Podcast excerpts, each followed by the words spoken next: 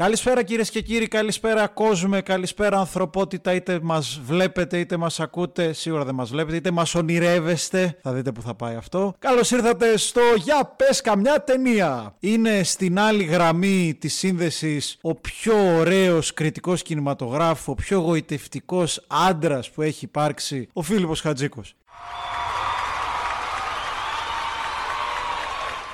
Και αυτό που ενοχλεί τον ήχο είναι ο νονός μας, είναι ο υπερσύγχρονος μοντέρ παύλα παραγωγός αυτής της πάρα πολύ ακριβής εκπομπής. Είναι ο άχρηστος, πάρα πολύ χρήσιμος και γαμάτος Βασίλης Κατέρης. Plot twist. Βασίλη, πέθανες; Ε, δεν απαντάω σε plot twist του M. Night Shyamalan, ξέρω εγώ, εντάξει. Ε. Νόλαν ήρθαμε να κάνουμε, όχι... Όχι περιπέτεια.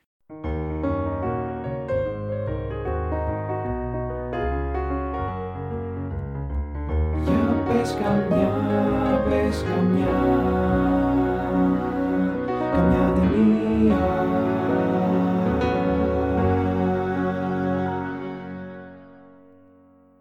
Λοιπόν, δοκιμάζουμε για πρώτη φορά, μιας και δεν έχουν ανοίξει ακόμα οι σινεμάδες. Δοκιμάζουμε να σχολιάζουμε παλιές ταινίες που γουστάρουμε πάρα πολύ να τις βλέπουμε ξανά και ξανά και ξανά. Και νομίζω ο καλύτερος τρόπος για να δοκιμάσουμε αυτή τη νέα κατηγορία του podcast ε, είναι το Inception του Christopher Nolan. Σκέφτηκα τον Κατέρι να είναι ο Λεωνάρντο Ντικάπριο, ρε, και να είναι η Μαριόν Κωτιγιάρ που να θέλει να πάει να αυτοκτονήσει και να είναι ο Κατέρι. Ναι, είμαι άσχημος, το ξέρω, γι' αυτό θες να αυτοκτονήσεις. Ε, όλα είναι ψέμα, εντάξει. Προφανώς ήταν όνειρο. Ε, σιγά μετά με μένα, μα ήταν πραγματικό πραγματικότητα. Κάπου στο σκέφτομαι τον Κατέρι να είναι ο Λεωνάρντο Ντικάπριο σταμάτησα να ακούω, ρε φίλε. Συγγνώμη. ναι, και εγώ, και εγώ. και εγώ κάπου εκεί το άφησα και νομίζω όλοι. Να πούμε το προφανές και θα βγάλουμε γούστα. Είναι spoiler επεισόδιο. Οπότε όποιος είναι σε κάποια άκρη του πλανήτη και δεν έχει δει το Inception, ας το κλείσει τώρα. Θα βγάλουμε γούστα. Ναι, Επιτέλους γάμο την τρέλα μου. είναι ότι επισκεπτόμαστε ταινία την οποία έχουμε δει όλοι και την ξαναβλέπουμε για να δούμε λίγο πώς στέκεται πλέον. Λοιπόν, να πω κάτι τελευταίο ότι προφανώς έχει επιρροές ε, και από rewatchable το podcast και από show me the meaning. Οπότε μπορείτε ελεύθερα να μας κατηγορήσετε. Ε, αυτό το κλέβετε. Ναι, το... δεν το κλέβουμε. Αποδίδουμε φόρο τιμής. Θα φτάσουμε εκεί. Λοιπόν, να πω τα, τα τυπικά της υπόθεσης στα πάρα πάρα πολύ γρήγορα και ξεκινάμε. Σε μια εποχή κατά την οποία η τεχνολογία επιτρέπει την εισβολή στο ανθρώπινο υποσυνείδητο, ένας επαγγελματίας κλέφτης ονείρων, ο Κόμπ έρχεται αντιμέτωπος με την υπέρτατη πρόκληση να εμφυτεύσει μια ιδέα στο μυαλό ενός ανθρώπου. Αποστολή που θα αποδειχτεί θανάσιμη με επικίνδυνη. Θέλετε να πείτε ποια ήταν η, η πρώτη σας αντίδραση όταν είδατε την ταινία συγκριτικά με το που την είδατε πρόσφατα; Προσωπικά το Inception κινείται στο δικό μου μυαλό σε τρία επίπεδα. Δηλαδή είναι η φάση που το πρωτοείδα το 2010 ε, στα σινεμά. Κοίτα να δεις. Όπου... Τρία επίπεδα. Α, ε, ε. Λοιπόν, όπου το βλέπω στο σινεμά και αν εξαιρέσουμε τη σκηνή με τα χιόνια, είμαι σε φάση. Εντάξει, γουστάρω κι εγώ. Τότε ο Νόλαν δεν ήταν και αυτό που είναι σήμερα, ρε παιδί μου, 10 χρόνια μετά. Ξέρεις, το βαρύ πυροβολικό του λεγόμενου ποιοτικού blockbuster. Ήταν ο Νόλαν, ο οποίος είχε κάνει ωραίες ταινίες που είχαν πάει αρκετά καλά στα ταμεία. Είχε κάνει το τεράστιο μπαμ με τον Dark Knight και βλέπαμε τι θα κάνει από εδώ και πέρα. Ε, οπότε το βλέπω. Θυμάμαι ότι μου άρεσε πολύ, χωρίς να μπορώ να είμαι απόλυτα βέβαιος ότι το είχα καταλάβει κιόλας τότε. Epic fail επιλογή δική μου να το δω σε θερινό σινεμά. Καθόλου ταινία για θερινό σινεμά. Όχι, όχι. Άψογα λάθος. Ναι, ναι, ναι. Τέλειο. Λοιπόν, ε, στη συνέχεια, όσο κατακτούσε ο Νόλαν απροσμέτρητες κορυφές του quality παύλα mainstream blockbuster, τόσο άρχισα και λίγο, ξέρεις, να, από χυψτερισμό και από σνομπισμό να σπάζομαι λίγο με το Inception, γιατί το, άρχισα να το θεωρώ χωρίς να το έχω ξαναδεί εξυπνακίστικο και όχι έξυπνο. Και τώρα, με αφορμή το επεισόδιο που κάναμε, το ξαναείδα και μου άρεσε πάρα πολύ. Κατέρι. Την πρώτη φορά που το είδα, εγώ το είδα σπίτι μου. Πω μαλάκα. Άλλος υπέροχος τύπος. Σινεμά δεν. Ήμουν νέος εγώ τότε. Εσάς ποια είναι η δικαιολογία σας; Την είδα στο κινητό μου χωρίς ακουστικά στη θάλασσα. Εντάξει, άρα συγκριτικά την είδα σε σινεμά. Όχι, ειρωνικά το λέω για σένα. Και ήταν την πρώτη φορά η αντίδρασή μου επειδή είχε πάρει διθυραμβικές κριτικές εφόσον την είδα πολύ αργότερα από όταν βγήκε. Η αντίδρασή μου η πρώτη ήταν εντάξει την ξαναείδα μετά από κάποια χρόνια όπου παρατήρησα περισσότερα πράγματα και είχα και μια μεγαλύτερη εμπειρία σχετικά με ταινίες. Οπότε είπα: Οκ, καλό, καλή η μαλακία σου. Τώρα που την ξαναείδα, εντάξει, είναι. Επιμένω ότι είναι υπερτιμημένη ταινία. Είναι λίγο το Avatar, αλλά καλύτερο. Έλα ρε μαλακά. Όχι, Όχι ρε μαλακά. Σε επίπεδο hype σε σχέση με το τι είναι πραγματικά. Ειδικά όταν τα μισά visual συνειδητοποιήσω ότι δεν είναι καν δικά του, ας πούμε. Λοιπόν, επειδή το ανέφερες ήδη, ας πάμε εκεί αυτή δεν έχει κλέψει τόσα πολλά από το Παπρίκα. Έχει πάρει την ιδέα, Ποιο αλλά Paprika, δεν ρε, είναι. Έχει, από Ghost in a Shell έχει σκηνές, από πολλά anime έχει πάρει πράγματα. Νιώθω ότι έχει πάρει ιδέες και τις έχει παντρέψει όντας όμως έμπνευση ξεχωριστά δική του. Δηλαδή, Εντάξει. οκ, υπάρχει και ο φόρος τιμής στο τελευταίο ταγκό στο Παρίσι, αλλά ναι, οκ. Και υπάρχει σύνδεση με το τελευταίο ταγκό στο Παρίσι και έπαθα την πλάκα μου, αλλά ναι. Επιμένω ότι είναι οπτικά πολύ καλή ταινία. Είναι σεναριακά υπερβολικά περίπλοκη, πολύ περισσότερο από όσο θα έπρεπε για μένα, καθώς και η ιδέα είναι περίπλοκη. Οπότε είναι ήδη το ένα μέσα σε ένα άλλο, μέσα σε ένα άλλο, μέσα σε ένα άλλο. Οκ, περίπλοκο. Αλλά δεν κάνει μόνο αυτό. Σε ξεκινάει από κάπου αλλού, σε τελειώνει εκεί που ξεκίνησε, ανάμεσα σου βάζει όλα αυτά και σε όλο σε βάζει να σκέφτεσαι, κάτσε τώρα αυτό είναι εκεί, είναι εκεί, είναι εκεί, είναι εκεί. Και έχω την εντύπωση, πολύ πιθανό να κάνω λάθος, ότι ούτε ο Νόλαν ξέρει. Παρότι και εγώ θεωρώ ότι στο, στη περιπεπλεγμένη βασική ιδέα πάει καλά στο να την αναλύσει. Δηλαδή, αν προσέχεις, καταλαβαίνεις το θέμα, δεν μπορεί να μην το καταλάβεις. Έτσι όπως δομείται η αφήγηση στο σενάριο, συνέχεια μπλέκεται λίγο παραπάνω από ό,τι χρειάζεται. Σε αυτό συμφωνώ κι εγώ. Αλλά μου δίνει την αίσθηση ότι αυτός που το κάνει ξέρει και σε ποιο επίπεδο βρισκόμαστε και γιατί το πήγε εκεί, άσχετα αν χρειαζόταν ή όχι. Πιστεύω ότι ξέρει σίγουρα γιατί έχω δει πως είχε γράψει το Memento, πώς το ανέλυε στο κεφάλι του σε πίνακα πάνω. Οπότε λέω: Οκ. Αλλά το Memento είναι απλό συγκριτικά.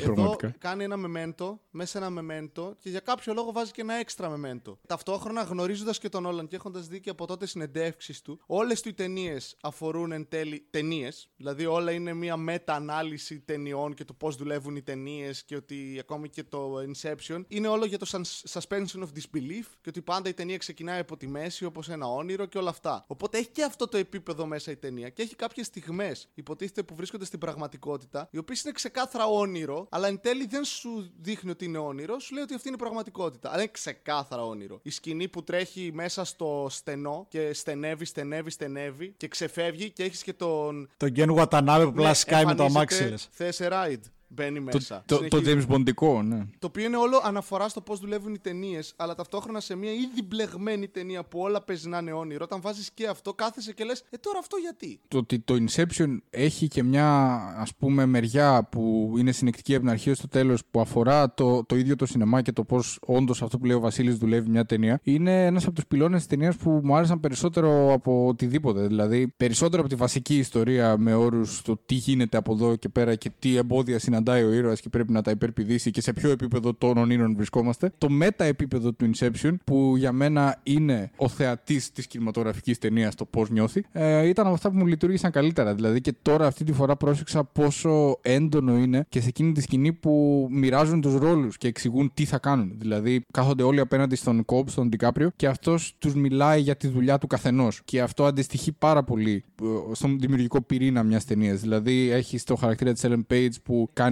ε, σκηνογραφία, έχει τον Ντικάπριο που είναι τύπου σκηνοθέτης, ας πούμε, έχει τον Λεβίτ που εξηγεί την μπλοκή που λέει και ο άλλος. Και είναι βασικά τύπου παραγωγός εκείνη τη σκηνή γιατί τους λέει αυτό δεν είναι ρεαλιστικό, αυτό δεν μπορούμε να το κάνουμε, αυτό να το κάνουμε. Έχεις το, τον Χάρντι που σχεδιάζει όλο το τι πρόκειται να κάνουν σαν σεναριογράφος. Οπότε γενικώς είναι ένα από τα πιο τίμια levels του Inception για μένα. How a film works. Ο Ken Watanabe τι είναι, το, το πορτοφόλι, τα λεφτά; Και Watanabe είναι τα λεφτά ακριβώς, ναι. Ο Και Killer- έχω και την τελευταία πορεία γιατί την άκουσα αυτή την ανάλυση και επίσης και εκεί δεν το είχαν σχολιάσει. Ο καημένος ο Ιουσούφ ο Ινδός. Τι είναι, ο Μοντέρ; Όχι, ρε, Τα visual effects. ναρκωτικά. Visual effects. Ω προς την ταινία είναι το visual effects. Εγώ πιστεύω είναι ο drug dealer τους. Ε, είναι και αυτή μια πολύ ωραία ανάγνωση του Inception. Απλά λίγο πιο ατελής κατά με από την κινηματογραφική. Το εθισμός. Απλά ε, ο εθισμός στα ναρκωτικά ή ο εθισμός ευρύτερα; Ε, ο εθισμός σαν έννοια. Γιατί ειδικά στη σκηνή όπου μπαίνει ο Ινδός, που δείχνει τους άλλους που έχουν πάει εκεί γιατί είναι ο μόνος τρόπος να μπορέσουν να ονειρεύονται. Ε, το υπόγειο. Ναι, ακριβώς. Ε, εκείνη είναι. Η σκηνή Matrix. Ναι, α, μπράβο, Η κάρτα. σκηνή Matrix,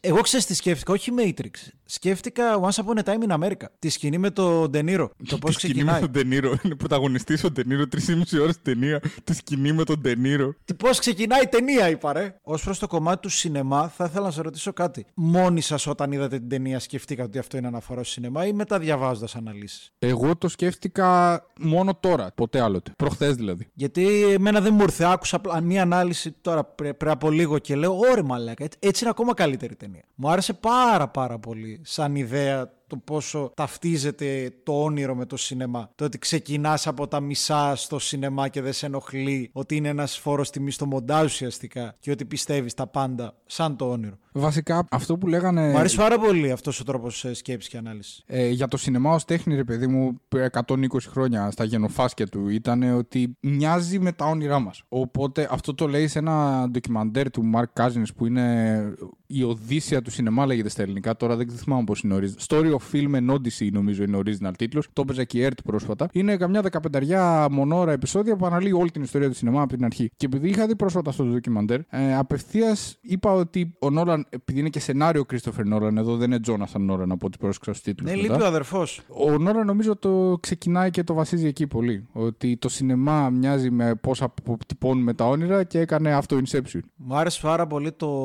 το leap of faith μου άρεσε πάρα πολύ το ότι όπως λέει στα όνειρα, το ότι ξέρεις ότι, ότι, ότι ονειρεύεσαι, αλλά παρόλα αυτά σε συνεπέρνει παρόλο που το γνωρίζεις. Ξέρεις ότι είσαι μέσα στο σινεμά, δηλαδή δεν το έχεις στο μυαλό τον Όλαν, αλλά θυμήθηκα το ρόδο του Woody Allen, το ρόδο του Κάιρου. Πορφυρό ρόδο του Κάιρου, ναι. Μπορεί και να το έχεις στο μυαλό του, γιατί όχι. Το πώς μπαίνεις μέσα στο σινεμά, δηλαδή αυτή η σκέψη πραγματικά ταιριάζει τόσο πολύ και με ενθουσίαση, γιατί δεν το είχα σκεφτεί ποτέ. Ε, Ω προς το κομμάτι της ε, κόντρα ονείρου και πραγματικότητας και του εθισμού στο ψεύτικο και το τι είναι τελικά αληθινό. Επίσης μου άρεσε πολύ, ειδικά στο υπόγειο που το θίγει μέσω του Ιουσούφ. Πιστεύω λίγο ευρύτερα μετά το αφήνει, δεν το πιάνει τόσο. Επικεντρώνεται μόνο στο ερωτικό κομμάτι, το οποίο με ενθουσίασε και θα ήθελα να το σχολιάσουμε περισσότερο, αν δεν θέλετε να, να πάμε κάπου αλλού. Περί σινεμά, Κα... μόνο εγώ πούμε, για το Inception το σκέφτηκα γιατί είχα δει αντίστοιχη ανάλυση για το Prestige παλαιότερα. Είναι και το Prestige για το σινεμά. Ε, το Prestige σου ε, δείχνει ε, όλα ναι. τα βήματα μιας ταινίας. Όλη ναι, η ταινία και... σου λέει από την αρχή με το που ξεκινάει είναι setup. You want to be fooled. Ναι, Αυτή ναι. είναι η ατάκα. Ε, ναι, είναι, βασικά, είναι το ίδιο πράγμα. Έχετε δίκιο. Το κάνει σε κάθε του ταινία ο Νόλαν σχεδόν αυτό το πράγμα. Οπότε στο Inception που είναι στο μυαλό του το πιστεύω ότι ήταν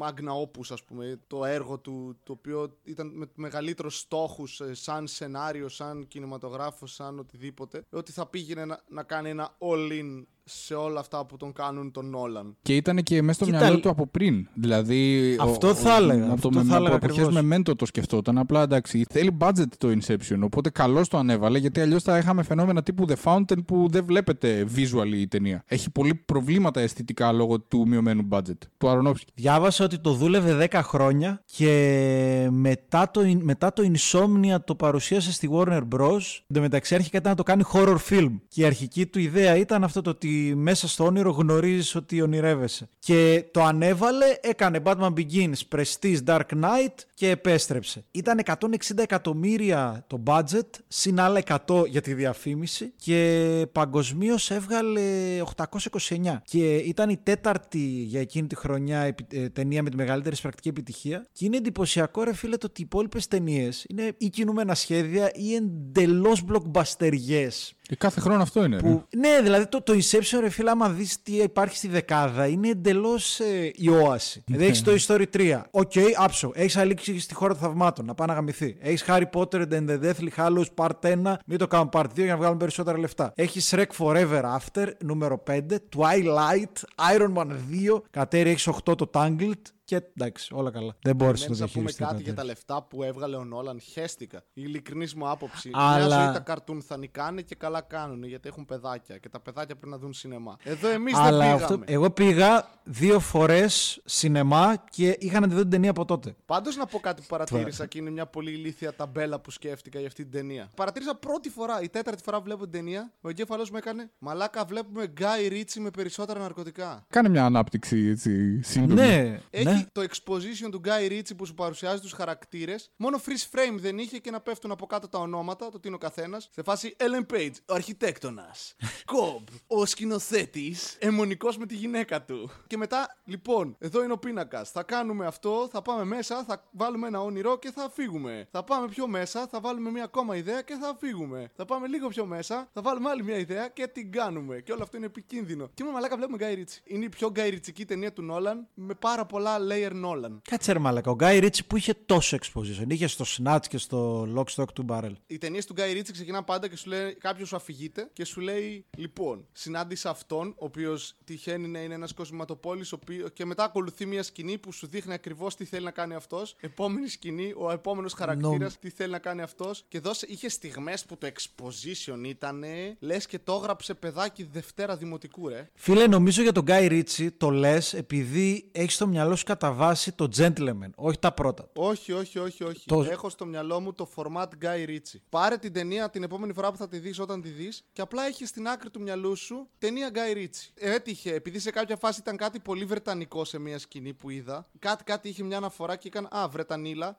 και στην επόμενη σκηνή παίζει να ήταν αυτό που μιλάνε ο ένας τον άλλον και έχει ένα quip, ένα έτσι γρήγορο διάλογο μεταξύ Λεβίτ και Χάρντι και καπάκια εξηγούν το τι θα κάνουν. Και ήμουνα, μαλάκα αυτό είναι όντως είναι μια ταινία που προσπαθούν. Το format είναι ότι προσπαθούν να κλέψουν κάτι, άσχετα αν προσπαθούν να εμφυτεύσουν και ταυτόχρονα έχεις που εξηγούν τους ρόλους τους, πώς θα δουλέψει η ληστεία και είσαι, ok, okay, στην πλοκή, αν εξαιρέσεις το κομμάτι της σχέσης του Ντικάπριο με την Κοτιγιάρ, ότι, ok, okay, προσπαθούν να, να, να μπουν απλά σε ένα μέρος που δεν μπορούν κανονικά και να πετύχουν κάτι πολύ δύσκολο για να κερδίσουν από αυτό. Και ok, okay, είναι heist movie από Βρετανό σκηνοθέτη, ο οποίος έχει βάλει άπειρους χαρακτήρες, αλλά χωρίς την προσωπικότητα που βάζει ο Γκάι Ρίτσι ποτέ στους χαρακτήρες του. Και πάμε. Ας το μπλέξουμε και με 20.000 επίπεδα από πάνω, τα οποία τα πέντε για μένα δεν χρειάζονται. Είναι ταυτόχρονα όλα τα καλά του Νόλαν και όλα τα κακά του Νόλαν για μένα. Αυτό το δέχομαι κι εγώ, ε, αλλά θεωρώ ότι δεν είναι όλα τα κακά του Νόλαν. Φανέρωσε κι άλλα μετά. Ε, ναι, δεν τα ξέραμε ναι. τα μετά, εντάξει, ως τότε. ναι, ναι. Να σου πω κάτι. Σα, ε, Φίλιππε, σε ενόχλησε και σένα το, το exposition, δηλαδή πιστεύεις ότι ήταν πολύ η χρήση; Ήταν η αδυναμία της ταινίας για μένα και ε, σύντομα να πω απλά ότι ενώ το Inception καταφέρνει να υπερβεί το, κατά την προσωπική μου άποψη, σαχλό του βασικού,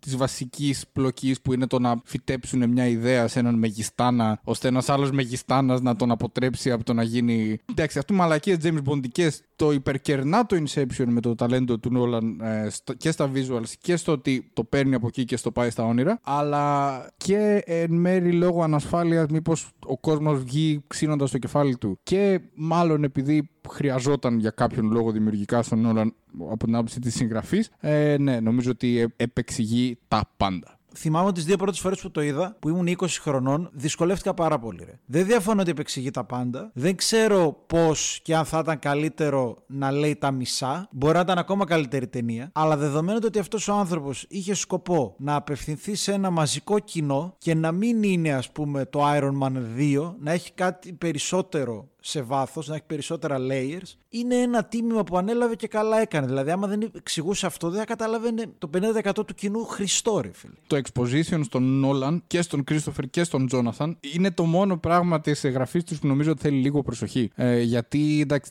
και στο Interstellar θυμάμαι τους επιστήμονες να τα εξηγούν ο ένας τον άλλον, λες και είναι ηλίθιοι για να καταλάβουμε εμείς που είμαστε ηλίθιοι εντάξει, επί των θεμάτων. Και εδώ πάνω κάτω. Εδώ σου, σου έβαλε την Ellen Page ότι είναι καινούρια, οπότε δεν ξέρει κοπέλα.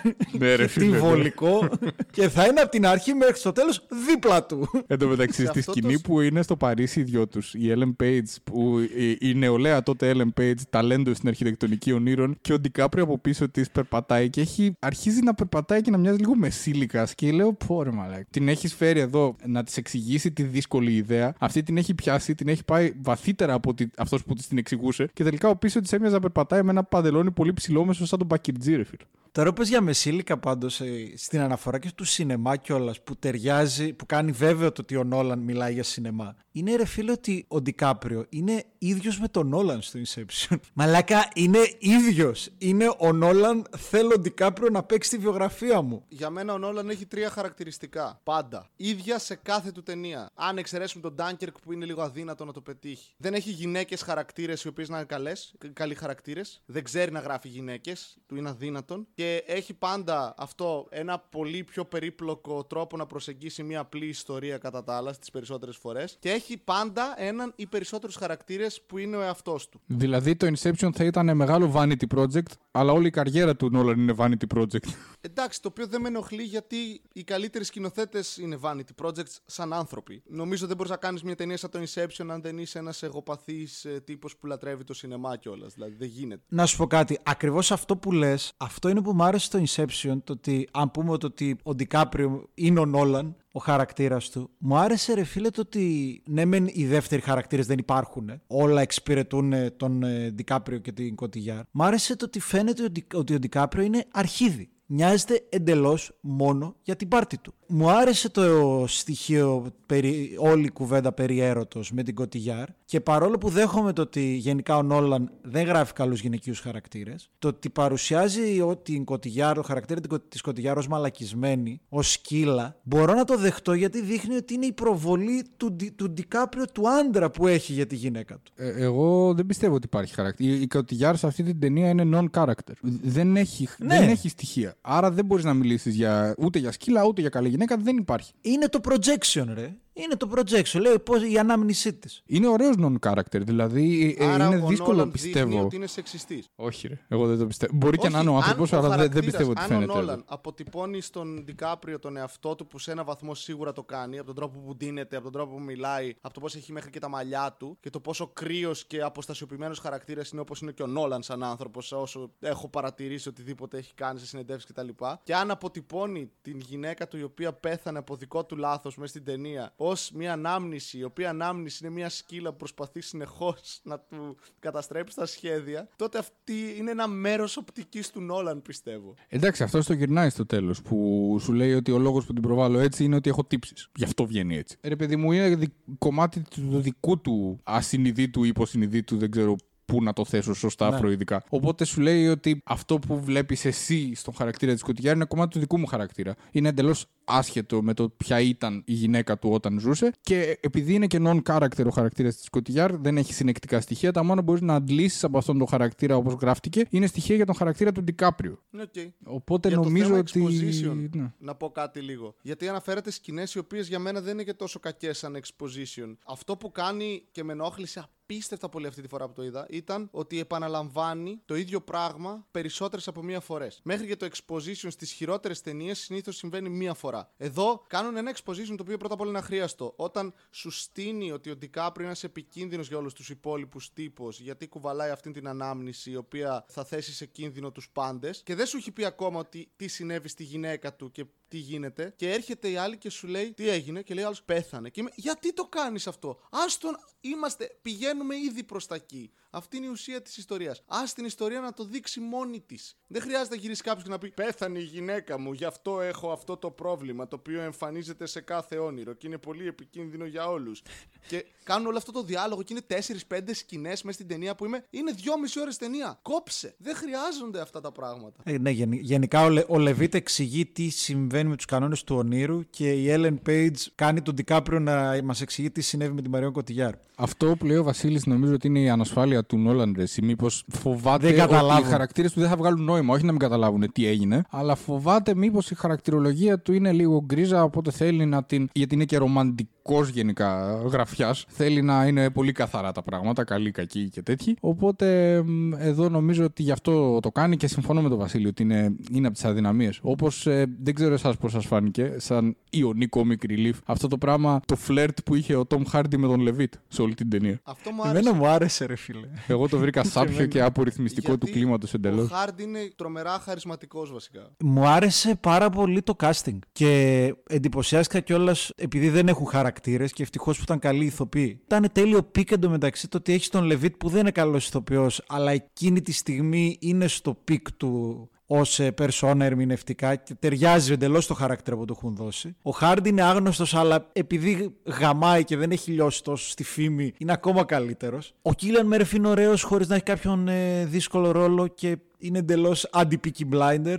Ο Μάικλ Κέιν απλά στα αρχίδια του παίζει τις κάλτσες του. Ο Κέν Γουατανάμπι είναι ηθοποιάρα. Βασικά μου άρεσαν πάρα πολύ τα comic relief του Χάρντι και του Κέν Γουατανάμπι πολύ λιγότερο, αλλά αυτή η γοητεία που προσδίδει στην ταινία. Ε, Επιστρέφοντας στην εμπειρία της πρώτης θέασης του Inception, ο Νόλαν μου άρεσε πάρα πολύ όταν ήμουνα σε εκείνη τη φάση. Το Prestige ήταν από τις αγαπημένες μου ταινίες. Το γούσταρα πάρα πολύ. Οπότε το Inception το περίμενα full και γενικώς εκτιμώ ότι ότι είναι η μεταβατική του ταινία. Είναι η ταινία από την οποία φεύγει πια σε πολύ μεγάλα budget από εκεί και πέρα. Και είναι και η ταινία στην οποία εξαφανίζει τελικά οτιδήποτε το κοινικό, και αυτό είναι και ένα διαζύγιο με την φιλμογραφία Guy Ritchie που λέει ο Βασίλης πριν, και γίνεται πιο Disney ρομαντική από εκεί και πέρα η φιλμογραφία του. Ναι, συμφωνώ. Ταινίες του Christopher Nolan από εκεί και ύστερα δεν με έχουν ενθουσιάσει τόσο, δεν με έχουν αγγίξει τόσο, δεν τις έχω γουστάρει τόσο. Χωρίς να μην πιαστούμε με τα τεχνικά ειδικά κομμάτια, Dunkirk και τα σχετικά. Ειδικά το Dark Knight Rises στο τέλος να πάει να γαμηθεί. Να πάει να γαμηθεί. Ρε φίλε, έχεις από τη μία το Interstellar, το η αγάπη είναι πάνω απ' όλα και παρατάω την κόρη μου για να πάω να βρω την Anne Hathaway. Και έχεις εδώ στο Inception, αυτό ενθουσιάστηκα τώρα. Το ότι είναι ρε φίλε ένα σκοτεινό αιώνια λιακάδα ενός καθαρού μυαλού από το πουθενά. Δεν θυμόμουν καν ότι είναι μια ιστορία για ένα καταθλιπτικό τύπο. Μαλάκα ο Ντικάπριο έχει κατάθλιψη. Και σου δείχνει παράλληλα το πώς η αιμονή είναι ο, μπορεί να γίνει ο έρωτας και μπορεί να καταστρέψει τα πάντα. Και πώς δεν μπορείς να διακρίνεις έρωτα και ε, πραγματικότητα και όνειρο. Αυτό είναι αληθινό και τι όχι. Ο έρωτας μπορεί να καταστρέψει τα πάντα, δεν νομίζω ότι βγαίνει από την ταινία προσωπικά. Δηλαδή, με όλο το σεβασμό, πιστεύω ότι ίσα ίσα όταν παγιδεύτηκε ε, με την Κωτιγιάρ σε εκείνο το χωροχρονικό ασυνεχές που ο χρόνος επιμηκύνεται και πραγματικότητα είχαν περάσει λίγα χρόνια και τέλος πάντων την έκανε πειραματόζω, ίσα ίσα εκεί σου δείχνει ότι ε, επειδή δεν επέμεινε να ζήσει με τον έρωτά του με την Κωτιγιάρ και να περιμένει να δει τι θα γίνει να γεράσουν μαζί σε αυτό το επίπεδο χρόνου και αποφάσισε να παίξει βάζοντας το εγώ του πάνω από την ερωτική του σχέση, ε, αυτό είναι που φέρει πιο, πιο βαρέως από όλα. Παρά ότι ο έρωτας τον οδήγησε σε ακραίες πράξεις, δεν τον οδήγησε ο έρωτας, τον οδήγησε ο, το, η εγωπάθεια και η ανάγκη Ναι. για καινοτομία. Συμφωνώ γι' αυτό να. Την Κωτιγιάρ την οδήγησε σε καταστροφικά πράγματα όμως. Η Κωτιγιάρ ε, εμφάνισε ψυχοπάθεια ε, ως direct ας πούμε αποτέλεσμα των ε, πειραμάτων του, να το θέσω έτσι, του Κομπ, του Ντικάπριο. Οπότε Η σκηνή που έχουν ζήσει μαζί, έχουν φτιάξει τον κόσμο τους και ότι πλέον είναι γκρεμισμένος μου βγάζει την καταστροφή του μεγάλου αιμονικού έρωτα. Ε, Και μου αρέσει ευ- ευρύτερα το πώς χρησιμοποιεί τα κτίρια και όλα αυτά σε αυτή την ταινία. Ναι ρε φίλε, Δηλαδή σε ήταν, ε, ε, Θα το ήταν πω. Θα, απίστευτο, θα το ρε. τσιρίξω τις Πες αγαπημένες το. μου λέξεις. Production, design. Δύο λέξεις. Είναι πολύ πιο Ναι, ρε, σημαντικές μαλάκα, από ναι. ό,τι αναγνωρίζουμε συνήθως. Και ξέρεις τι, τι, τι μου άρεσε. Μου άρεσε μόνο μία σκηνή με κλώτσι σε επίπεδο design και πιστεύω ότι το έκανε επίτηδες. Παρόλο που μιλάμε πλέον για 10 χρόνια μετά. Για τη σκηνή που πίνουν καφέ με την Ellen Page που το καταλαβαίνουν και, και σκάνε. Και είναι ρε μαλάκα, λες και σκάνε κεφαλικά κύτταρα μετά από LSD, ας πούμε. Και το έκανε επίτηδες. Όλα τα άλλα μαλάκα. Το τι ερμηνεύουμε σαν CGI πάντως σήμερα σε σχέση με πριν 10 χρόνια έχει αλλάξει πάρα πολύ. Δηλαδή τότε Ναι, το ναι, Inception, ναι, ναι. ακόμα και αυτό το σαπάκι της σκηνής είναι πολύ εντυπωσιακό. ρε. Αλλά μου έκανε εντύπωση και το σεναριακό κομμάτι, θα το πω ξανά, ε, περί έρωτος. Δηλαδή δεν δεν το θυμόμουν. Μου άρεσε πάρα πολύ ξανά τελευταία φορά το λέω. Αυτό που λες για τον Ντικάπριο έχει ένα αρχίδι ήρωα. Έχει έναν τέρμα εγωιστή μαλάκα. Παραδόξως πάντως, αν και ο Νόλαν φαίνεται όντως ανασφαλής σχετικά με αυτό το κομμάτι της ταινίας του, τη σχέση μεταξύ του πρωταγωνιστή του και της ε, νεκρής γυναίκας του, είναι το πιο κατανοητό κομμάτι για μένα της ταινίας. Δηλαδή είναι τέρμα straightforward, τέρμα ευθεία, δεν έχει κάτι περίπλοκο να καταλάβεις. Είναι μια απλή ιστορία ότι έκανε αυτός κάτι λάθος, έχει τύψεις, και τον στοιχιώνουν ε, οι συνέπειες των πράξεών του. Και νομίζω είναι και η στιγμή που ο Νόλαν κλικάρει και κάνει το ίδιο πράγμα και στις επόμενες δύο ταινίες του, που η πλοκή δεν έχει σχεδόν καθόλου σημασία, ενώ το θέμα του είναι πολύ ξεκάθαρο και απλό και στις επόμενες δύο. Γίνεται πιο ατμοσφαιρικός σκηνοθέτης, γίνεται πιο πολύ Αρνόφσκι, ξέρω εγώ, από ότι Νόλαν. Γιατί η επόμενη Θες ταινία να του- είναι Η αγάπη νικάει τα πάντα. Όχι η επόμενη του τον Batman, αγνοήστε τον Batman. Το οποίο για μένα είναι μια προηγούμενη ταινία. Γιατί Ναι, ρε, ναι, ναι. Την είχες ψιλογραμμένη κατά πάσα πιθανότητα και από πριν. Γραμμένη με Και- κάθε πιθανό τρόπο, εκτιμώ, Βασίλη μου. Με κάθε ανάγνωση της λέξης την είχες γραμμένη. ναι, πας στο Interstellar που είσαι η αγάπη νικάει τα πάντα και μπορεί να κινήσει το σύμπαν. Οκ, σου λέω είναι παιδικό θέμα, αλλά είναι ένα ξεκάθαρο θέμα. ναι. Το οποίο Ε, το υποστηρίζει με την ταινία του, παρότι δεν βγάζει νόημα μετά, ενώ η ταινία του είναι μια τόσο λογική και ε, σωστή, ακριβής ταινία, να βάλεις ένα τέτοιο θέμα. Αλλά τέλος πάντων και πάει και στο Dunkirk και σου κάνει ένα θέμα το οποίο οι Βρετανοί το έχουν, είναι η- από τις πιο σημαντικές στιγμές στην ιστορία τους. Τέρμα συναισθηματικό και σου το παίζει τέλεια. Δηλαδή, ζεις μαζί τους αυτό που ζουν εκείνη τη στιγμή οι στρατιώτες, σαν ατμόσφαιρα είναι ανεπανάληπτο και το ίδιο κάνει και στο Interstellar που για μένα η πρώτη φορά που το είδα, αν και δεν μιλάμε για το Interstellar τώρα, Είχα βγει τρέμοντας από το σινεμά γιατί ήταν μοναδική εμπειρία κινηματογραφική. Και είμαι σίγουρος ότι αν έβλεπα και το Inception στο σινεμά θα πάθαινα το ίδιο. Ναι, όχι, είναι εντυπωσιακό. Ρε. Και είναι εντυπωσιακή οπτικά, δηλαδή. Μην λέμε. Εντάξει. Είναι απίστευτο. Ε, οπτικά και εγώ πιστεύω ότι το Inception χαράσσει δρόμο δηλαδή, για, το, για το μέλλον. Πείτε λίγο, επειδή και παραχωρώ το λόγο επειδή δεν τα έχω δει, για το πόσο μοιάζει ή όχι τελικά με τα άνιμε που τόσο τον έχουν κατηγορήσει. Πολύ. Κοίτα, οι η, σκηνές, η σκηνή η- με τους καθρέφτες είναι ίδια. Όλο το concept με τις ιδέες υπάρχει, δεν θυμάμαι σε ποιο άνιμε. Δηλαδή, Στο Παπρίκα είναι, ρε. Ποιο λες; Ναι, ναι, στο Paprika είναι, έχεις δίκιο. Έχει Ghost in a Shell πάρα πολλά στοιχεία, όπως και το Matrix είχε πάρα πολλά στοιχεία από εκεί. Είναι, ένας, είναι αυτό, είναι, είναι ταραντινίζει. Σε, σε, είναι η ταινία του που ταραντινίζει περισσότερο από κάθε άλλη του ταινία, νομίζω. Εκτός από το τζάμι που κλείνει τα δύο τζάμια και σπάει και ανοίγει, ο, ανοίγει γέφυρα, που τη γέφυρα την έχει κλέψει από το τελευταίο ταγκό στο Παρίσι που είναι ίδιο με το Παπρίκα, το σπάσιμο με τα γυαλιά. Η σκηνή που γυρνάει το δωμάτιο με το ασανσέρ που εντάξει, ε, οπτικά είναι απίστευτο. Είναι επίσης καρμπόν αντιγραφή σε δωμάτιο ξενοδοχείου από το Παπρίκα. Αλλά πάει αλλού. Οπότε εμένα δεν με ενοχλεί το ότι έκλεψε την ιδέα, ας πούμε. Το τελευταίο ταγκό στο Παρίσι, γιατί το. Για, πε- για εξήγησέ το λίγο, γιατί μου έκανε πολύ εντύπωση. Δεν το σκέφτηκα καθόλου βλέποντας την ταινία. Η γέφυρα είναι ίδια με τη γέφυρα από το τελευταίο ταγκό στο Παρίσι.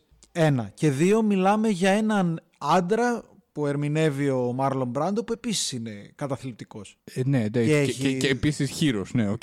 Συμφωνώ. Ναι, οκ.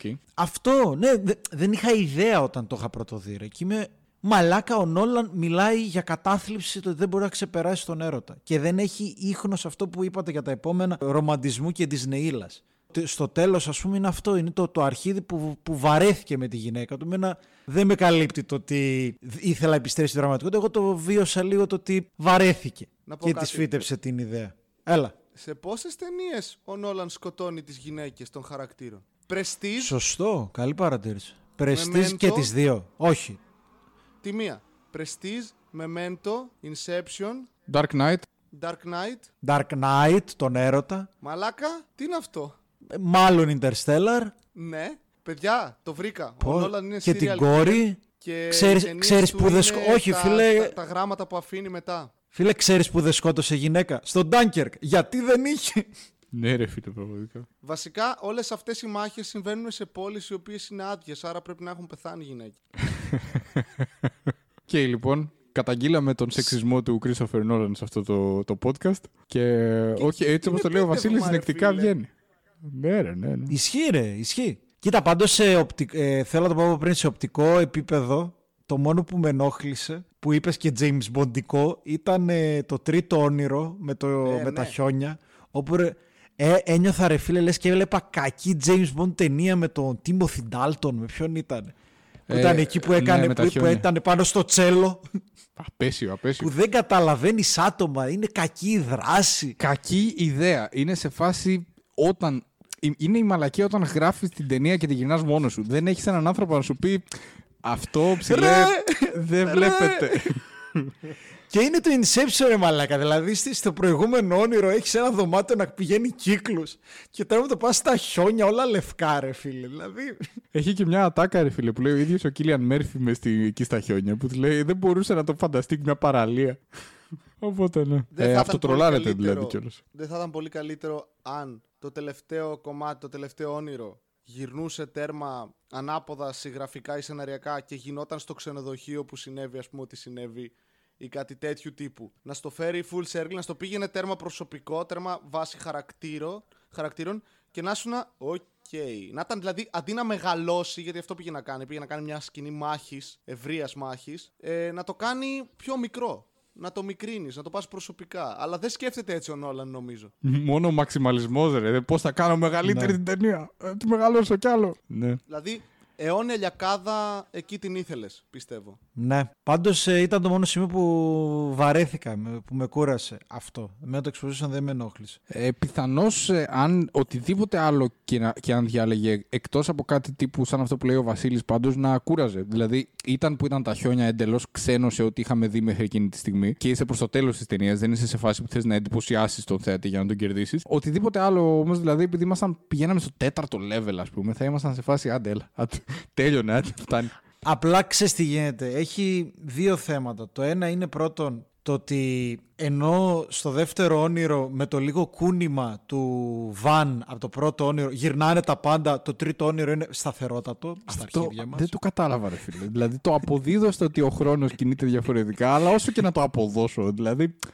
Όχι, όχι. Είναι λάθος. Είναι λάθος. Είναι λάθος, κι εγώ Του ξέφυγε.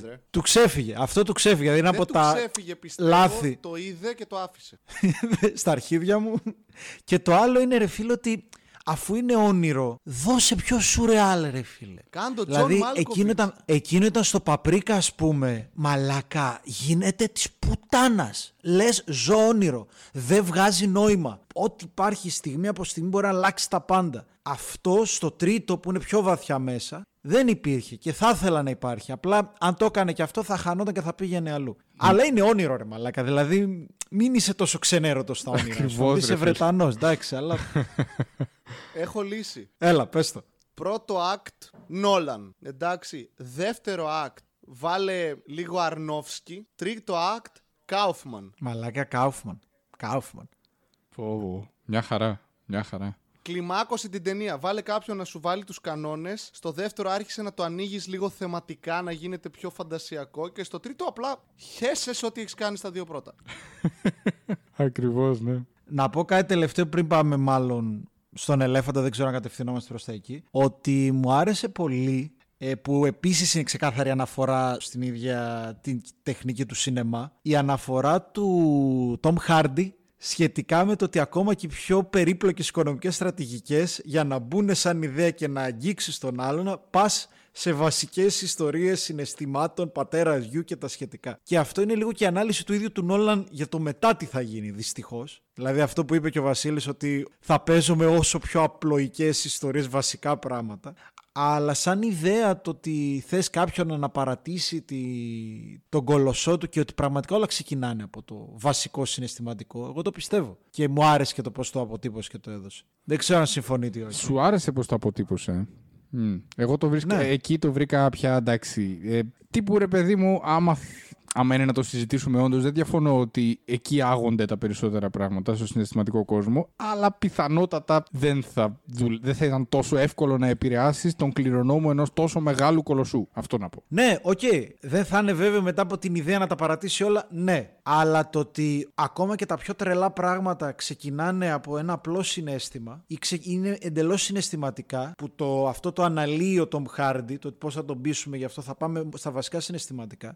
Αυτό με άρεσε πάρα πολύ και το Ναι, βρήκα αυτό ήταν πάρα ωραίο. πολύ βαθύ. Ναι, ναι, και εμένα Ας μ' άρεσε. πούμε, αν όντως ισχύει πουχού, το ότι το Facebook φτιάχτηκε από αντίδραση του Ζούκερμπεργκ γιατί τον παράτησε η κοπέλα του. Ναι, ξεκίνησε από εκεί και μετά εξελίσσεται και γίνεται κάτι πολύ μεγαλύτερο. Σαν τις ταινίες του Νόλαν. Ναι, ναι, αυτό λέω. Βασικά, αυτό που είναι απίστευτα κακό και νομίζω ίσως είναι και το χειρότερο, είναι πολύ μικρό, αλλά είναι το χειρότερο πράγμα. Η οικονομική ανάλυση που κάνει ο Νόλαν. Για πες που έχεις τελειώσει και Μια οικονομικά. σκηνή αυτή που μιλάει ο, ο ανταγωνιστής που επί της ουσίας θέλει να πάρει την εταιρεία του άλλου και εξηγεί ότι ο άλλος είναι κακός γιατί είναι μονοπόλιο. Και, γι' αυτό- και είμαι, Α, δεν το πάνω θυμα- που μιλάνε δεν το και είμαι θυμάμαι εγώ- αυτό, ρε. Α, τι, Δεν το θυμάμαι αυτό. στο ελικόπτερο. Και εγώ αυτό σου είπα ότι Λέει είναι ότι είναι φεδρό κακό. και χαζό, ρε φίλε. Είναι εντελώς χαζό. Δηλαδή, ο Κέν Γουατανάμπε είναι ένας Μεγιστάνας, ο οποίος λέει ότι αν ο άλλος Μεγιστάνας, ο αντίπαλός μου, πάρει όλους τους ενεργειακούς πόρους της γης, Α, η οικουμένη θα καταστραφεί. Βοηθήστε με να σώσω τον κόσμο. Άιδίε, μαλακή. Είναι πραγματικά Κάτσε, ρε λες μαλάκα, και μα- το έγραψε παιδάκι εκείνο. Ναι, ναι, συμφωνώ. Μα ο Γουατανάμπε, άμα ο άλλος διαλύσει την εταιρεία του, θα είναι αυτός με το μονοπόλιο. Ναι. Ε, άρα δεν υπάρχει καλός ή κακός Α, και α, οι δύο αυτό είναι δεν το άπλωτοι ξέρουμε. κακοί που Όχι, παίζουν όχι, όχι, άπειρα όχι. φράγκα. Δεν το, δεν το πήγε Εγώ έτσι το εξέλαβα. Δεν το πήγε Α, εγώ έτσι το καθόλου έτσι. εξέλαβα. Γι' αυτό δεν με ενόχλησε.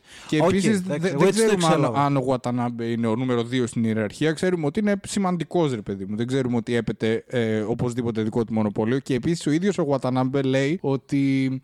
Ρε παιδί μου, άμα τον αφήσουμε και στο παρουσιάζει αυτό που σου έλεγα, James Bondικά σάπιο. Δηλαδή είναι ένας, θα γίνει super villain που θα ακριβύνει το ρεύμα σε όλο τον κόσμο και θα πεθάνουμε όλοι. Εντάξει, όχι. Αυτό όχι. δεν το θυμάμαι, ρε φίλε. Πρέπει να προστατεύσω τον εαυτό μου. Αν ισχύει αυτό που λες, που δεν το θυμάμαι για καλή μου τύχη, ναι, η ταινία είναι μαλακία. Είναι μεγάλη μαλακία αυτό. Γιατί εμένα, ας πούμε, μου, μου άρεσε. Μαλάκα μου. Ό, το, συγκεκ... το συγκεκριμένο σημείο, ρε, αλλά μου άρεσε πάρα πολύ το ότι είναι. Εγώ έτσι το θυμάμαι, ρε, ότι είναι το αρχίδιο Γουατανάμπε, το αρχίδιο ο μπαμπάς του Κίλιαν Μέρφ και οι δύο θέλουν αμέτρητα φράγκα. Έχουν αμέτρητα φράγκα. Ο άλλος απλά αγόρασε μια αεροπορική εταιρεία για να μπορέσει να τον εξαπατήσει και παλεύουν για πράγματα που αγνοούμε εμείς στη... στην καθημερινότητά μας. Και ήμουνα μαλάκα. Ε, έχει ένα βάθος. Κοίτα, δεν το περίμενα από τον Όλα. Δεν το περίμενα από τον Όλα γιατί μάλλον έκανα inception στο κεφάλι μου και δεν το είδα ποτέ στην ταινία. δεν ξέρω τι συνέβη. Είδατε κι εσείς ένα πράγμα το οποίο σκέφτομαι τώρα. Ότι ο Νόλαν πάσχει από το σύνδρομο του συγγραφέα που υπεραναλύει πράγματα στο κεφάλι του. Γιατί θεωρεί ότι και το κοινό θα κάνει το ίδιο. Δηλαδή, σκέφτομαι τώρα ότι δηλαδή, σε όλες τις για ταινίες, ανάπτυξε αλλά το. κυρίως στη συγκεκριμένη, εξηγεί πράγματα που δεν χρειάζονται εξήγηση. Δηλαδή, γεμίζει σάλτσες. Α πούμε, αν δεν έβαζε όλο το πρόβλημα των μεγιστάνων, η ταινία θα υστερούσε; Όχι. Όχι. Ωραία. Ω, καθόλου. Αν θα δεν έπρεπε έβαζε μόνο το να θέμα των εξηγήσεις. Το, το θέμα των παιδιών, εντάξει. Πρέπει να γυρίσει πίσω. Όχι Του- το- το έκανε για να του δώσει ένα θέλω του χαρακτήρα. Το τι Ναι, θέλει ένα να ισχυ- κάνει. ισχυρό κίνητρο, ναι. ναι. Ναι, Ναι, αλλά δεν μπορείς να βρεις άλλο τόσο δυνατό θέλω. Μα δεν είναι αυτό. Η ταινία ε, ε, ξεκινάει λέγοντας ότι θέλει να επιστρέψει πίσω στα παιδιά του, αλλά δεν κάνει αυτό μετά σε όλη την ταινία. Κυνηγάει τη γυναίκα του σε όλη την ταινία. Ποια είναι η, ταινία, η σκηνή που σας αρέσει περισσότερο; Σωστό. Πολύ καλό ερώτημα και Πρέπει να διαλέξει. Δυστυχώς δεν το είχα καθόλου έτοιμο στο νου μου. Αν έχεις κατέρι, χτύπα Πρέπει μία μία. μερικά. Ναι, ξεκίνα, ξεκίνα. Έχω δύο. Η μία είναι ο- η πρώτη φορά που τους βλέπεις, η δεύτερη φορά που τους βλέπεις σε όνειρο, που η Ellen Page σχεδιάζει τα πάντα. Όπου είναι το πρώτο κομμάτι που βλέπεις πραγματικά για μένα τι θα μπορούσε να είναι στο μέγιστο αυτή η ταινία οπτικά. Που γυρνάει Ποιόλες που- πόλεις. Αυτό θα έλεγα, ρε Πόλεις, φίλε, ναι. μετά φτιάχνει γέφυρες, φανίζει πράγματα από το πουθενά. Φτιάχνει. α, Είναι αυτό. Είναι η στιγμή που είπα: Οκ, βλέπουμε. Το, τώρα που το ξαναείδα ήμουν. «Μμ, εδώ σου δείχνει τι ταινία θα μπορούσε να κάνει. Και δεν την κάνει. Είναι σαν να πολλαπλασιάζει το budget αυτό που είπες. Το ε, Eternal Sunshine of a Spotless Mind. Σαν να δεκαπλασίασες το budget και να είπες: Κοίτα, τι ωραίο που είναι. Και μετά είσαι: Ναι, πού είναι αυτό όλο; Τι, τι έγινε; Για, γιατί στο τρίτο act, ας πούμε, αν δεν μου είχες δείξει όλα αυτά στην αρχή, δεν θα ήμουν τόσο απογοητευμένος. Θα ήμουν. Ε, οκ. Και η άλλη σκηνή που δεν είναι καθόλου γαμάτη οπτικά, παραδόξως, είναι η σκηνή που μι- ο Χάρντι κάθεται και. ή- εκεί που είναι όλοι μαζεμένοι και εξηγούν το πώς θα δουλέψει. Ήταν η μία σκηνή που. η μία σκηνή exposition που χρειαζόταν η ταινία για μένα. Ναι, ναι, η αυτό μία ήταν. σκηνή. Και ήμουνα αυτό. Αυτό είναι ό,τι πρέπει να ξέρω. Από εδώ και πέρα, άσε με να καταλάβω εγώ. Να το πάω προς το... Ε, Στάθη, έχεις να, να πεις συγκεκριμένη σκηνή; Θα έλεγα σίγουρα που αναποδογυρίζει το κτίριο. Δηλαδή αυτό μου έχει μείνει χαραγμένο. Είναι μαλάκα τι συμβαίνει, είναι τέλειο. Αλλά δεν μου έρχονται άλλα, ρε φίλε, παραδόξως. δηλαδή και το κλείσιμο είναι. Εντάξει. Το κλείσιμο θέλω να το κουβεντιάσουμε. Το, το Ε, φινάλε. προφανώς, ναι. πρέπει πρέπει να, Προφανώς. να πάμε στη σβούρα. Εννοείται, ρε, εννοείται. Αλλά δεν, μου, έρχο- δεν υπάρχουν μεταξύ μεγάλες ατάκες. Ο Χάρντι γενικά μου αρέσει σαν χαρακτήρας πολύ.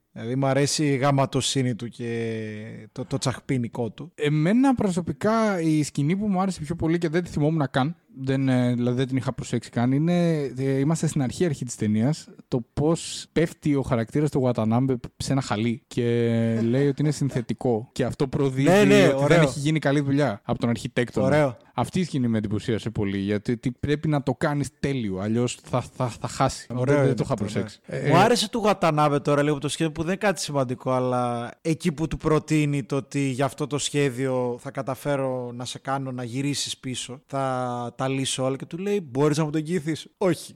Πιστεύω ανε, ανεβαίνει 50% η σκηνή λόγω Γατανάμπε. Δηλαδή είναι αυτή η άψογη ρε μαλάκα προφορά στα αγγλικά του, του Ασιάτη ρε φίλε. Let them fight. You have to try. Και μετά φεύγουν και μετά πιο πριν φεύγουν όλοι από το τρένο και υπάρχει εκείνος ο μικρός Κινεζούλης, ο μικρός Κατέρης ρε που δεν εμφανίζεται ποτέ ξανά στην ταινία που διαβάζει μάγκα, διαβάζει εκεί comedy bible. Τι βλάκι. ο μικρός κατέρης λέει. Τι, τι ρατσιστικά σχόλια είναι αυτά. Καταγγέλω, για πες καμιά ταινία. Θέλετε να πάμε στο τέλος; Νομίζω Όλοι ότι ο Χάρντι κλέβει τις σκηνές που υπάρχει έτσι. Ναι, full Ε, και, και- ε, είναι μια καλή χρονιά για το Hardy γενικά. Δηλαδή έχεις, Έχει ε, το The Warrior την επόμενη. έχει εκείνη την ίδια χρονιά που πάλι είναι scene stealer χωρίς να πολύ μιλάει κιόλας εκεί. Tinker Tailor Soldier Spy. Ε, είναι καλή χρονιά για Hardy. Και Michael Caine εγώ θα πω. Που ο τύπος έχει μ- μία σκηνή και γαμάει κώλους. Ναι, Έχει ο μια Μάικλ σκηνή Κέιν που παίζει είναι. τον εγώ- Alfred. ο- ε, αυτό θα έλεγα ακριβώς. Ναι. Ο Μάικλ Κέιν σε όλες τις ταινίες του Νόλαν παίζει ακριβώς τον ίδιο, τον Άλφρεντ. Ναι, είναι οι γαμημένοι χαρακτήρες του Νόλαν, ρε φίλε. Και να σου πω κάτι, αυτό είναι λίγο μαγκιά το ότι μοιάζουν οι χαρακτήρες και παρόλα αυτά είναι εντυπωσιακές ταινίες του. Ε, δεν μοιάζουν όλοι οι σε καμία χαρακτήρες. ταινία του Νόλαν δεν είπες τι ωραίοι χαρακτήρες ή τι γαμάτος διάλογος. Τι γαμάτος διάλογος. Προσπαθώ να σκεφτώ στο Ε, Prestige το ό,τι Prestige έλεγε, για μένα. ό,τι έλεγε ο David Prestige. Bowie ήταν πολύ γαμάτο. Αυτό θα πω. Ναι, το Se- Prestige. ρε. Για secrets μένα το are- Prestige είναι η καλύτερη του ταινία. Δεν, δεν μπορώ να το ξεπεράσω σαν ταινία. Είναι για μένα ό,τι, ό,τι κάνει τον Νόλαν ωραίο είναι στο Prestige. Δηλαδή Ναι. έχεις πολύ καλό cast, εντάξει, οκ, που το κουβαλάει, αλλά έχεις και μια ιστορία η οποία είναι κατανοητή. Στο τέλος εξηγούνται τα πάντα. Δεν χρειάζεται να σε πάρει από το χέρι και να σου πει τίποτα. Δεν έχει exposition πέραν των μαγικών που σου λέει πώς δουλεύουν. Ναι, ναι, ναι. σου- Και πάλι το, σου το κρύβει κάνει. ένα ξεκάθαρο πράγμα το οποίο είναι μπροστά σου όλη την ώρα και θα έπρεπε να το έχεις δει. Να. Κοίτα και Dark Knight. Και Dark Knight. ε, Dark Knight θα πω νομίζω εγώ. πατάει στον, ε, στην ερμηνεία πολύ. Πάρα πολύ στην ερμηνεία. Την κουβαλάει πάρα πολύ ο Ledger, πιστεύω την ταινία. Κοίτα, ναι, αλλά έχεις και ατακάρες. Δηλαδή. Ατάκε έχεις. αυ- αυτό που σου λέει, ας πούμε, και με βάθος ατάκες. Που Ε, τώρα έχει. Πολλά είναι αυτοσχεδιασμοί. Δεν ξέρω. Όχι, σου λέω ότι βλέπω τώρα τι είναι, αν βασίζονται στο κόμικ, αν βασίζονται στους αυτοσχεδιασμούς του Heath Ledger. Α πούμε για την υποκρισία που λέει ότι ξαφνικά όταν το σχέδιο δεν πάει όπως πρέπει, όλοι τρελαίνονται. Μα λέγα είναι και γαμό, ρε φίλε. Ναι, ναι. Είναι, είναι από τα πιο iconic lines του Νόλαν ισχύει. Είναι οι πιο καλοί χαρακτήρες του Νόλαν, αλλά δεν είναι χαρακτήρες του Νόλαν. Ναι, μπορεί.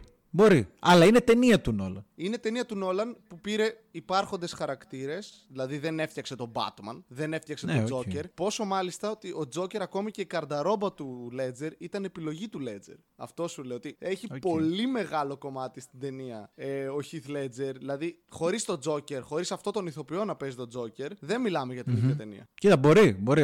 Αλλά ας πούμε, ο μονόλογος στη φυλακή του Τζόκερ που λέει ότι νομί... θες να είσαι σαν κι αυτούς, αλλά δεν είσαι. Και όλα όσα λέει, μαλάκα είναι α- απίστευτο. Έχει, έχει κοινωνιολογία μέσα, ρε μαλάκα. Πολύ, πολύ καλό το Και reception, επίσης. ναι. και επίσης. ναι, οκ, εντάξει. Ε, πάμε στο τέλος. Ε, αφού λέμε άσχετα να πω και εγώ το, το κομμάτι μου, ρε παιδί μου, και να δώσω ένα, Έλα, έλα, έλα, ένα παίξτε το. τελευταίο respect στον Νόλαν, γιατί όσο και αν την τελευταία δεκαετία, σαν σινεφίλ, με έχει θυμώσει αρκετές φορές και με τις ταινίες του και με την, την εγωμανία του και αυτά, είναι ένας σκηνοθέτης που αγγίζει τα όρια του να είναι star σκηνοθέτης και τον ξέρουμε μόνο για το έργο του και γενικώς είναι κινηματογραφιστής, ρε παιδί μου. Είναι δηλαδή ένας τύπος ο οποίος θα κάτσει, θα δουλέψει την ταινία του σαν τρελό, άσχετα αν σου αρέσει ή δεν σου αρέσει, αν είναι πιο ρομαντική ή όχι, και θα στην παραδώσει όπ, στην εντέλεια σύμφωνα με το δικό του πλάνο. Είναι, είναι από τους λίγους που κρατάνε στο εμπορικό σινεμά το να φτιάχνουν οι ίδιοι τις ταινίες τους. Δηλαδή, βλέπεις τον Όλαν σε κάθε γωνία του Inception, σε κάθε γωνία του Dark Ναι. Knight. Ε, αυτό. Τελευταίο άσχετο και νομίζω πρέπει να πάμε στη σβούρα σιγά σιγά. Συμφωνώ. Και συμφω- Είναι εντωμεταξύ από τους ελάχιστους, αν όχι ο μόνος πλέον, που κάνει ταινίες ποιοτικές και παράλληλα είναι blockbuster. Που συνδυάζει αυτά τα δύο. Ε, αφού ο Φίντσερ εγκατέλειψε για Netflix, ναι, πάνω κάτω. Ε, λοιπόν, Σβούρα. Στάθη, θυμάμαι ότι είναι το μεγαλύτερό σου πρόβλημα με την ταινία και θέλω να ρωτήσω αν παραμένει μετά τη θέαση, την εκ νέου θέαση.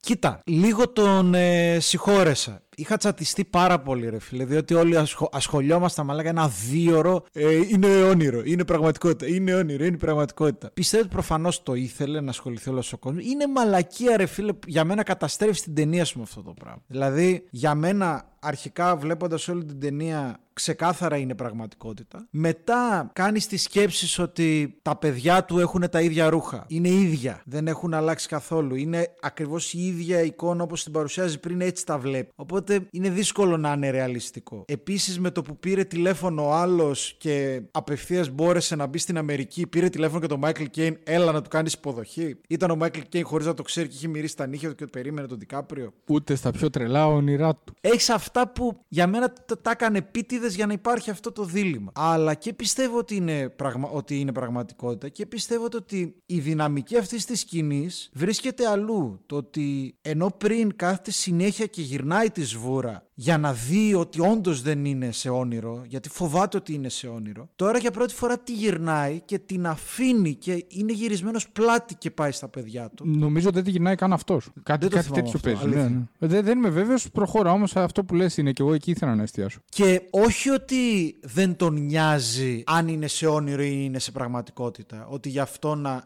ανήκει με τα παιδιά του, είτε είναι σε όνειρο είτε είναι σε πραγματικότητα. Ότι ξέρει ότι είναι σε πραγματικότητα και δεν έχει σημασία τι θα δείξει σβούρα. Ναι. Έτσι το εξέλαβα και μου αρέσει πάρα πολύ σαν τέλος έτσι.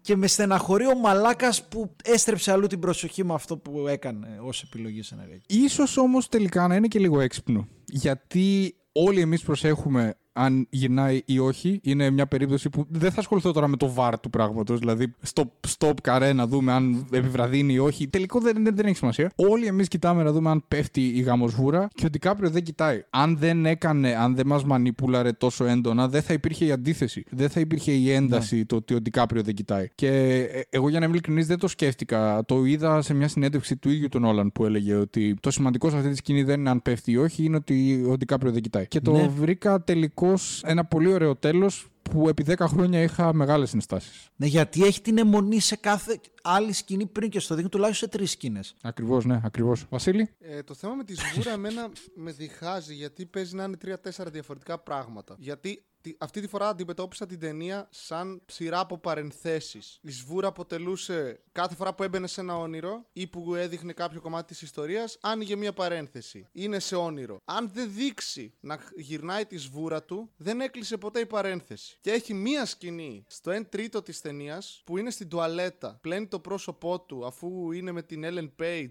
σε ένα όνειρο που είδε την ε, Μαριόν Κωτιγιάρ και τον διακόπτει ο Γουατανάμπε. Και ρίχνει τη σβούρα από το νεροχύτη και πέφτει κάτω. Είναι η μία φορά που δεν έκανε τη σβούρα του. Το οποίο δεν κλείνει ποτέ. Και είναι αυτό που με βάζει στο mode και μετά ακολουθούν οι σκηνές εκείνες με το κυνηγητό κτλ. κτλ. Και είναι η στιγμή που για πρώτη φορά σκέφτηκα, ρε, γιατί δεν έγινε ποτέ αυτό με τη σβούρα. Η επόμενη φορά που χρησιμοποιείς σβούρα με αυτόν τον τρόπο και να κλείσει αυτή τη συγκεκριμένη παρένθεση είναι η τελευταία. Στην οποία συνεχίζει να γυρνάει. Οπότε, σαν straightforward είναι αυτό, αλλά από την άλλη η ταινία είναι για ταινίες, οπότε leap of faith, suspension of disbelief και σου λέει ότι δεν έχει σημασία το πώς τελειώνει η ταινία γιατί είναι με τα παιδιά του που λέτε εσείς, έχει αυτό που είναι τρίτο. Αλλά εγώ επιστρέφω στο ότι είναι ταινία που μιλάει για ταινίες. Πάντα μια τέτοια ταινία τελειώνει με έναν τρόπο που νομίζεις ότι είναι, ολοκληρώνεται η ιστορία, αλλά στην πραγματικότητα η ιστορία αυτή, αν ήταν κανονική ιστορία, συνεχίζεται. Δηλαδή, πάντα στις ρομαντικές κομμεντί είναι όλα καλά. Ναι, αλλά μόλις ξεκίνησαν μία σχέση, δεν θα είναι όλα καλά. Είναι 25 χρονών πάντα οι πρωταγωνιστές. Θα χωρίσουν. Εντάξει, στην προκειμένη ταινία, ο τύπος γυρνάει πίσω στη χώρα έτσι. Γεια σας, ήρθα, κάνει μια σβούρα και φεύγει. Και είμαι εγώ, ναι, αλλά τώρα ξεκινάει η ιστορία. Και είναι για μένα ότι το αφήνει στον αέρα επειδή δεν έχει καμία απολύτω σημασία. Μπήκε σε ένα όνειρο, το όνειρο τελειώνει. Δεν έχει σημασία πώς τελειώνει. Ποτέ δεν ξέρεις πώς τέλειωσε ένα όνειρο. Πέθανες όταν πέφτεις στο όνειρο. Σωστό, Ω, ωραίο. Έχω πεθάνει 20.000 φορές. Εκατομμύρια κατά πάσα πιθανότητα. Τέλος πάντων. Έχω, έχω συμβεί άπειρες ιστορίες στο κεφάλι μου όταν βλέπω όνειρα που δεν ξέρω πώς τελειώνουν. Ξύπνησες όπως ξυπνά ουσιαστικά από το Νομίζω ότι αυτό όνειρο κάνει. του σινεμά. Δεν είναι ούτε αυτό που λέει ότι το αφήνει στον αέρα. Δεν το αφήνεις στον αέρα. Είναι ότι προσπαθείς να δείξεις ότι είναι μια ταινία. Τέλος. Δεν έχει σημασία. Τέλειωσε. Αυτό είχα να πω. Ότι δεν έχει σημασία σε όλα τα επίπεδα της ταινίας, δηλαδή. Και εγώ συμφωνώ σε αυτό με τον Βασίλειο. Δεν έχει σημασία ούτε για μας, γιατί είναι ταινία. Και τελειώ, έτσι είναι το σωστό να τελειώνεις μια ταινία, να ξέρεις ότι έχει συνέχεια από εκεί. Δεν έχει σημασία και στην εντός της ίδιας της ταινίας για τον χαρακτήρα. Συμφωνώ και εγώ σε αυτό. Δηλαδή ότι σου λέει. Γιατί ο χαρακτήρας είναι ψεύτικος. Γιατί ο χαρακτήρας είναι ψεύτικος. Γιατί όχι, ο χαρακτήρας ε, δεν είναι υπαρκτός. Ε, αυτός στο πρώτο επίπεδο. Αυτό ναι. Αλλά και για τον Ντικάπριο ως προς τις αρχές της αφήγησης, ρε παιδί μου. Όχι ως το ότι δεν υπάρχει. Είναι ταινία από που μη στεναχωριέσαι. ότι ρε παιδί μου και ο Ντικάπριο αυτό που είπες πολύ ωραία. Ότι δεν κοιτάει γιατί εκείνη τη στιγμή υπάρχει κάτι πιο σημαντικό από το αν είναι. Μα έφτασε στο σκοπό πραγματικότητα του. ή όχι. Οι Ακριβώς, Οι ναι. ιστορίες έχουν πάντα, συνήθως έχουν πρωταγωνιστή ο οποίος θέλει κάτι. Όταν ο πρωταγωνιστής φτάνει σε αυτό που θέλει και είναι όντως αυτό που θέλει, τελειώνει η ταινία ή η ιστορία. Δεν έχει σημασία πώς και τι συμβαίνει μετά. Ο στόχος του ήταν να πάει στα παιδιά του, υποτίθεται. Πήγε στα παιδιά του. Τέλος. Οκ. Και μπορεί να σου δείχνει και έμμεσα ότι ξεπέρασε την εμμονή του. Άρα δεν έχει σημασία πλέον. Ξεπε... Νίκησε τον αντίπαλό του, τέλος. Ε, αυτό το δείχνει, ρε. Εντάξει, αυτό το δείχνει που Ναι, από την όχι, ότι αποχαιρετά, πλέον που την δεν έχει αφήνει. σημασία αν είναι αλήθεια ή ψέμα, γιατί και παγιδευμένος σε ένα όνειρο να είναι ακόμα, δεν βασανίζεται πλέον από αυτό που τον βασάνιζε. Ξ- νι- Βελτιώθηκε. Ε, Ναι, και αυτό ολοκλήρωσε είναι ωραίο. την καμπύλη του σαν χαρακτήρας. Άλλαξε. Ναι, και αυτό είναι ωραίο. Πολύ ωραίο σαν, σαν οπτική. Νομίζω εντάξει, το, το ξεψαχνίσαμε το, το ρημάδι. Πάντως, όχι και εγώ λυτρώθηκα από τη σβούρα. Και ευχαριστώ πολύ. Τώρα 10 χρόνια ταλαιπώρια, ρε φίλε. Όλο αυτό πραγματικά. έγινε για να λυτρωθεί ο Στάθης από το φάντασμα της βούρας. Που έμπαινε στα όνειρά του και έβλεπε τη σβούρα κάθε φορά και τον εμπόδιζε να ολοκληρώσει το Inception που προσπαθούσε να κάνει στον Φίλιππο Χατζίκο. Σε αρκετά Κατέρι. προηγούμενα επεισόδια βρίζει τον Νόλαν για αυτό το φινάλε. Θα το, θα το, θα το κόψουμε, θα ναι, το ρε βάλουμε. εδώ. μαλάκα. Ρε φίλε, και, και πού άλλο το έκανε; Και το, το έκανε ο μαλάκας και στο Dark Knight Rises, ρε φίλε. Πίνει Έλα, καφέ στη εκείνο. Φλωρεντία ή όχι; Αχ, Πέθανε ή άστο δεν το Dark πέθανε; Knight Να- Rises, ας το αφήσουμε. Να πάει να γαμηθεί. Να πάει να γαμηθεί, ρε φίλε. Είναι ο Ρόμπιν, ο Ζώσεφ Γκόρντον Λεβίτ στα αρχίδια μας. Θα γίνει ο νέος Batman. Α, που να You're πούμε κάτι, better than ότι this, ρε. Ήταν η μία ταινία Έλα. στην οποία ο Νόλαν έχει υποχωρήσει το Dark Knight Rises, έτσι. Που βγάλαν το τρέιλερ Τι- της ταινίας, κανείς δεν καταλάβαινε τι έλεγε ο Bane και έλεγε «Ε, δεν έχει σημασία τι λέει, καταλαβαίνεις από το ύφος. Και πήγαν μετά και ξαναβάλαν το χάρτη να ηχογραφήσει. Victory has defeated you. Ωραία, φίλε. Πω, τι, τι κόλλημα με τις φωνές αυτό το παιδί, ρε φίλε, πάντως. Εν τω μεταξύ είναι τέλειο το ότι ο, ο Christian Bale έχει φωνή Batman από το Prestige. Ναι. Προετοιμάζεται. Secrets are my life. Ναι, ρε φίλε. Το Inception παίζει να είναι η μόνη ταινία που έχει κανονικές φωνές. Ε, Πραγματικά έχουν όλοι κανονική φωνή. έχει κανονικές φωνές, αλλά δεν έχει συναισθήματα. ε κάπως έπρεπε να το εξορροπήσει, ρε φίλε. Έχεις το, τον Γουαντανάμπε, τον Ντούσαν Μπάγεβιτς των ε, Ασιατών. Νομίζω μπορούμε να το κλείσουμε. ναι, ναι, και εγώ έτσι νομίζω. Εγώ θέλω να Ε, κλείσει με το Let them fight. Όποτε τον βλέπω πλέον δεν μπορώ. Τον βλέπω τώρα στο Inception, τον έβλεπα και κάθε φορά που μιλούσε ήμουνα Let them fight. Δεν μπορώ την αναφορά στον Godzilla, δεν, δεν γίνεται. Δεν, δεν. Έλα ρε φίλε, εδώ έχει κάνει σαμουράι τον Dom Cruise εκεί κολλάς. Όχι, δεν κολλάω. Είναι η σκηνή που η λύση στο σενάριο στον Godzilla ήταν ο τύπος ο επιστήμονας που βλέπει δύο τέρατα να πολεμάνε και κάνει. Τι να κάνουμε, να παρέμβουμε; Let them fight. δηλαδή, μόνο που δεν τον έβγαλα τον Μπέξι εκείνη την ώρα. Πού ποντάρεις; Ήταν Στη τέρμα μάνας το σου. fanboy, ρε. Ο- δεν βγάζει καν. Let them fight. Ναι, είμαστε δίπλα σε πολιτισμό και ανθρώπους που μπορούν να πεθάνουν, αλλά let them fight. Βλάκας. Υπέροχα, υπέροχα. Λοιπόν, αυτό ήταν ένα επεισόδιο για αγαπημένες μας ταινίες. Ε, στείλτε μας ό,τι θέλετε να μας προτείνετε. Επίσης, ε, να πούμε και μπορεί να κοπεί μετά ότι σκεφτόμαστε να κάνουμε και ένα άλλο είδος αφιερώματος, να πιάνουμε λίγο πιο cult ταινίες. Και ενώ τις γουστάραμε στο γυμνάσιο και μάλλον τώρα θα είναι χάλια, να τις βλέπουμε και να πονάμε και να το ηχογραφούμε. Και να Πουχού, βγαίνει για προς να τα έξω, καταλάβετε, σκεφτόμαστε να κάνουμε ταινία για το Face Off. Ου. Τι άλλο; Να το σας ψήθηκε. Ε, εγώ θα ήθελα, θα με κόψει ο Χατζίκος, διπλή δύναμη Όχι, με όχι, όχι, όχι. ροζ μαλλιά, Ντένις Ρόντμαν. Μαλάκα πλακώνονται στο Κολοσσέο. Καζάν. Demolition Man. Στόχος είναι κάποτε να θεωρούσες ότι είναι καλή. Έστω και μικρός. Δηλαδή, Demolition Man, οκ. American OK. Pie. Αυτό- όχι, όχι ρε, αυτό- τέτοιο. Ε, αντρίλα. Εγώ Α, θέλω κομάντο. Robocop. Robo, κα- Robocop είναι ταινιάρα ρε φίλε. Robocop είναι cult και, cult και rewatchable μαζί. Και τώρα μιας και Wicker Man. είπες ε, αυτό, αυτό, cult και rewatchable μαζί θα είναι η επόμενη ταινία να το πούμε. Να το πούμε. I'll Πες το, και επειδή ξέρω το λατρεύεις. Hasta la Ξανά vista, πες το. Baby, I'll be back. Η καλύτερη Ε, ταινία φίλε. του Κάμερον. Τέλεια. Εντάξει, αυτό δεν είναι και πολύ δύσκολο ρε μαλάκα. Ε, εντάξει. Μ, Αυτά. Αυτιά. Ευχαριστούμε πάρα πολύ τον καλύτερο, τον καλύτερο κομικό όλης της Θεσσαλονίκης και της Ελλάδος που τον αδίκησα στα προηγούμενα επεισόδια και του καναντής του καημένου. Όχι, ε, δεν πείθω, ε. Τον Βασίλη Κατέρη. Α, για μένα λες. Ε, οι τίτλοι Α. δεν ταιριάζανε, οπότε το αγνόησα. Βασίλη, ζούμε για να σε Ευχαριστούμε, ακούμε. Βασίλη. ναι, ρε. Ε, εντάξει. Άχρηστο podcast με τον Σας άφησα Βασίλη να μιλήσετε Κατέρη. περισσότερο αυτή τη φορά. Πάρα πολύ. Ναι, ήσουν πολύ Πάρα καλός. Εγώ νόμιζα ότι είναι Μπράβο. κρυωμένος, ρε φίλε. Λοιπόν, θα μας κάνεις αποφώνηση. Α, εντάξει. Τι κλείστο, πια αποφώνηση. άστο. Η χειρότερη προσβολή που μου έχουν κάνει ποτέ, μαλάκα. ρε, μας άφησε. Ήταν η στιγμή που όλοι οι άνθρωποι λένε Όχι, ρε, όχι, μια χαρά είσαι κάθε φορά κι άλλος, Ναι, όντως, νόμιζα είσαι κρυωμένος. Φω, φω, φω, φω. Εντάξει, μου άξιζε να Ε, πάτε με τους α- διάσημους φίλους σας να κάνετε εκπομπές. θα πάμε, ρε. Εσύ ο διάσημος. Εσύ ο influencer της καρδιάς μας. Αυτό είναι η αλήθεια. Λοιπόν, στείλτε μας καλ ταινίες, στείλτε μας rewatchable ταινίες, στείλτε μας το πόσο γαμάτος είναι ο Βασίλης Κατέρης, στείλτε μας. Γεια σας.